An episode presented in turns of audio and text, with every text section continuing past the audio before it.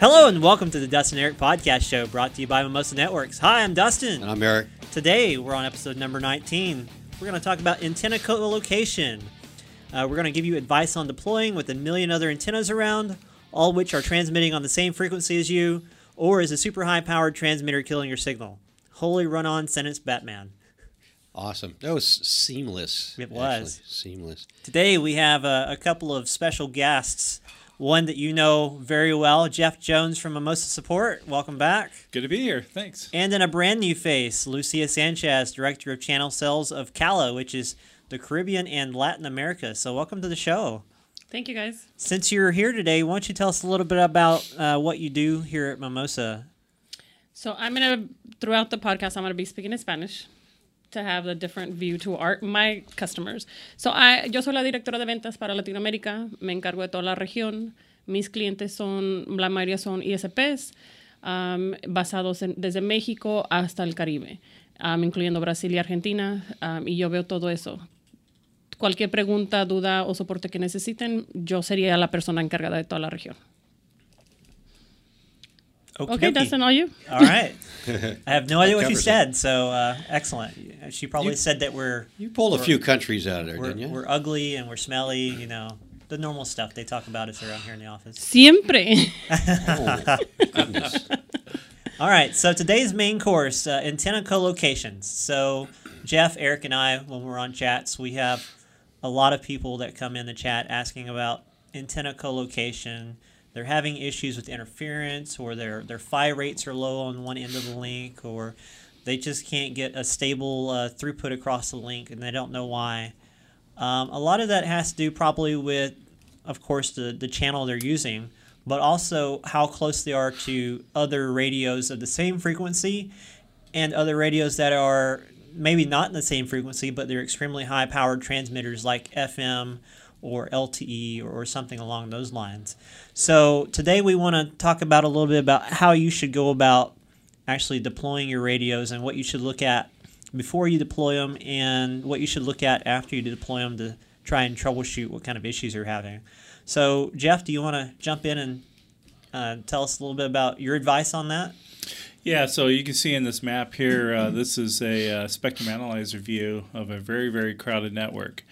And uh, it's not typically that crowded, but uh, especially in some of our countries overseas where the regulations are not as strict, you'll see conditions like this. And so, one of the biggest challenges we see with co-location is uh, the radios get placed too close to other radios. Now, that's not inherent to Mimosa, that's just RF physics 101. Um, when you have two transmitting and receiving devices close to each other, uh, there's a really good chance that you're going to have um, co-location interference. So um, that's that's a big piece of us trying to help customers is to get them to relocate their radios at least 10 feet away so that they won't co-locate uh, interfere in the co-location matter. Eric, what do you think? Yeah, I think uh, so. So uh, the the proximity between uh, at horizontally uh, horizontal separation and also vertical separation. So we try to get a couple Right. of meters out horizontally uh, and uh, vertically. Um, especially if in a crowded spectrum, you're looking at five, six gig right there. Yeah. Um, So, bonus points, Eric. Um, what There he is the recommended distance between two Mimosa radios on the same tower? uh, two meters. Jeff? Jeff, what's the? I'm going to give you the RF engineer answer. It's it depends. Exactly. There you it, go. It really depends. There's a lot Trick of lot of unknown variables in Thanks, that Dustin. statement. so, of course, we have recommended distances, but we also understand that sometimes you just don't have right. room to get far away from a, a different radio. So, what other options do we have to mitigate um, incoming noise from other radios? So uh, we have uh, GPS, GLONASS, and GPS uh, reception. Uh, timing is super critical. In uh, TDMA, you want to you want to ensure uh, genders are uh, say similar, say two Bs uh, co-located with each other, and two A's on the far ends, etc.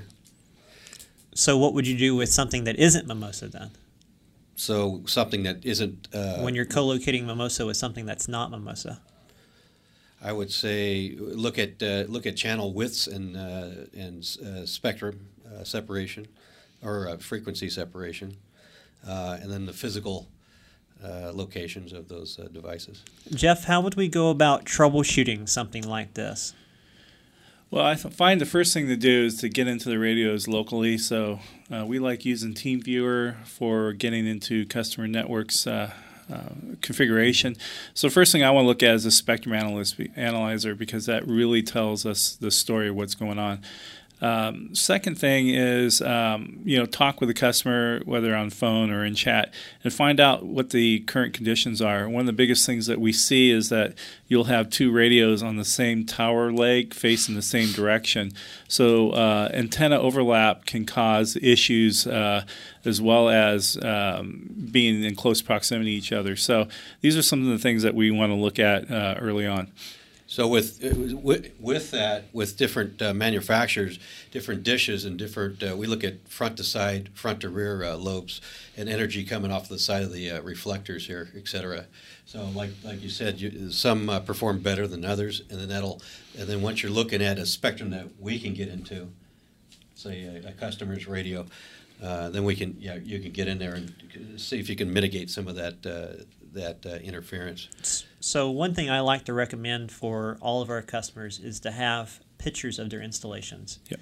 Because pictures, again, they tell uh, a thousand words or more in some cases. So if we can see what your deployment looks like, uh, if you're watching mm-hmm. from home, you can kind of see a picture here of a, a tower with a bunch of co-located antennas, or this one here if we can see that, if you can show us which antenna is yours and which one you're having issues with, it goes a long way for us to know what's around your antenna, what's facing the same direction as your antenna, or what might be shooting into the back of it.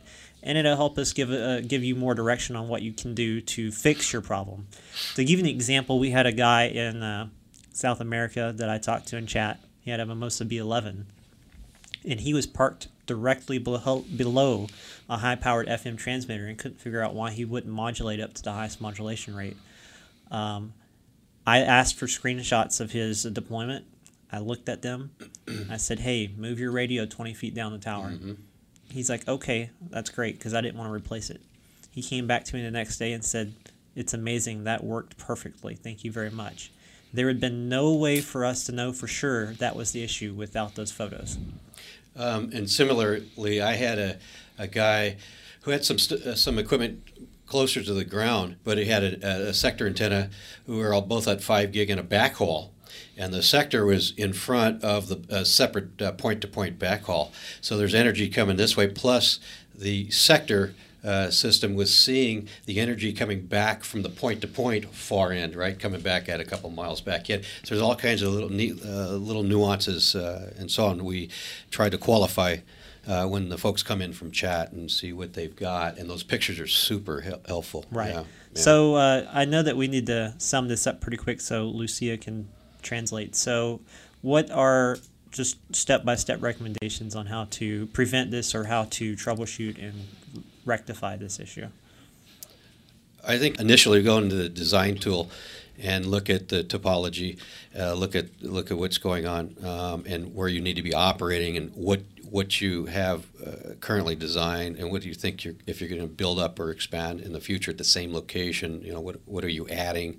Um, what can live next to what, uh, what devices and so on for, for co-location to kind of plan it, uh, plan something out. Yeah, I would say have clear clear information early on. Uh, some customers don't really understand what's actually on the tower, so knowing your tower location physically is very important.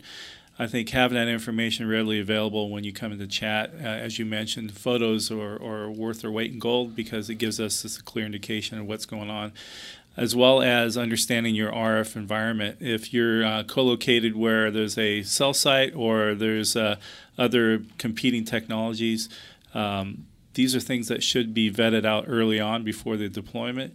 So uh, one of the things that we like to see customers do is to do a physical site survey prior to actually putting equipment equipment up on the tower. And then I think the final thing is, you know, not only physical uh, separation, but even frequency separation is important. Not everyone has RF environments that look like that picture there. Mm-hmm. So, you know, doing a frequency frequency separated uh, um, between two radios is also equally important. And I would think that having a, a wideband spectrum analyzer would be helpful as well because while again you might see uh, see or not see uh, interference in the five gig band, um, it could be harmonics of a five gig band that could be causing your issues, or just a high power transmitter in general. So it'd be good to know exactly what frequencies you're dealing with on the tower and right. and how strong their their output power is. Yes, we've seen that with FM transmitters specifically. Uh, they'll actually wash out a GPS signal completely. So, you know, GPS is at 1575, and you have an FM transmitter that's way far away as far as on the spectrum. But it's just because of the RF hash that's in the air, it's going to cause uh, just enough interference that, that it won't uh, connect. Yeah, you cut cut that in half. The the uh, the uh, half of that, uh, the first harmonic of that, uh, you cut that 1575 in half, L1, L2 on GLONASS, and, and you're looking in the uh, eight 900 meg uh, range for uh, what- Cellular, for cellular Yep. and stuff. Yeah. All right, so Lucia, it's your turn. So, básicamente, en resumen, lo que ellos recomiendan para su colocación de antena es que hagan sus estudios. Siempre revisen bien el- la torre, am, su, su- todo lo que tiene instalado para evitar las interferencias. Y claro, les recomiendan que hagan un estudio del sitio. Bien, de si tienen conocimiento de RF, de un sistema de analizador de frecuencias, tener sus frecuencias separadas. Hay muchas recomendaciones y cosas que soporte técnico también lo puede ayudar a revisar. Si tiene alguna interferencia y muchos problemas, es importante tener fotografías de su instalación, tener el conocimiento de lo que tiene instalado alrededor y nuestro soporte técnico departamento le puede ayudar a revisar esos temas. Y es mucho más útil tener eso porque cuando ellos pueden ver lo que tienen, pueden ayudarles a resolver el tema si es solo una instalación. Um, y siempre les recomendamos que hagan su diseño antes de tiempo en nuestro sitio de web, que es algo que ofrecemos gratis para todos nuestros clientes. Pueden hacer ahí análisis, revisar el sitio y revisar bien la instalación. Y en eso también les podemos apoyar. Si, es, si no tienen mucho conocimiento y tienen las coordenadas de GPS, tenemos um, personal espe- especializado en ese aspecto. Pero siempre tomen en cuenta que para eso estamos. Dustin? that's it? Gracias. De nada. Adelante. Thank you. Uh, I guess, guys, that's going to be it for this episode. Um, we really appreciate your contribution, Lucia, and I'm sure the, the folks in uh, the Caribbean and Latin America appreciate your translation on the show as well. Anytime. Uh, Jeff, thanks for coming back again. You're welcome. Thank and you. Eric, it's Thanks. it's always good to see you on the Thank you. show. Gosh. Uh, All right, thanks, guys. We'll see you next time on the next episode. Thanks for tuning in. Please hit the subscribe or follow button to stay up to date with our latest podcast, which will be available on YouTube, iTunes, Google Play, and SoundCloud.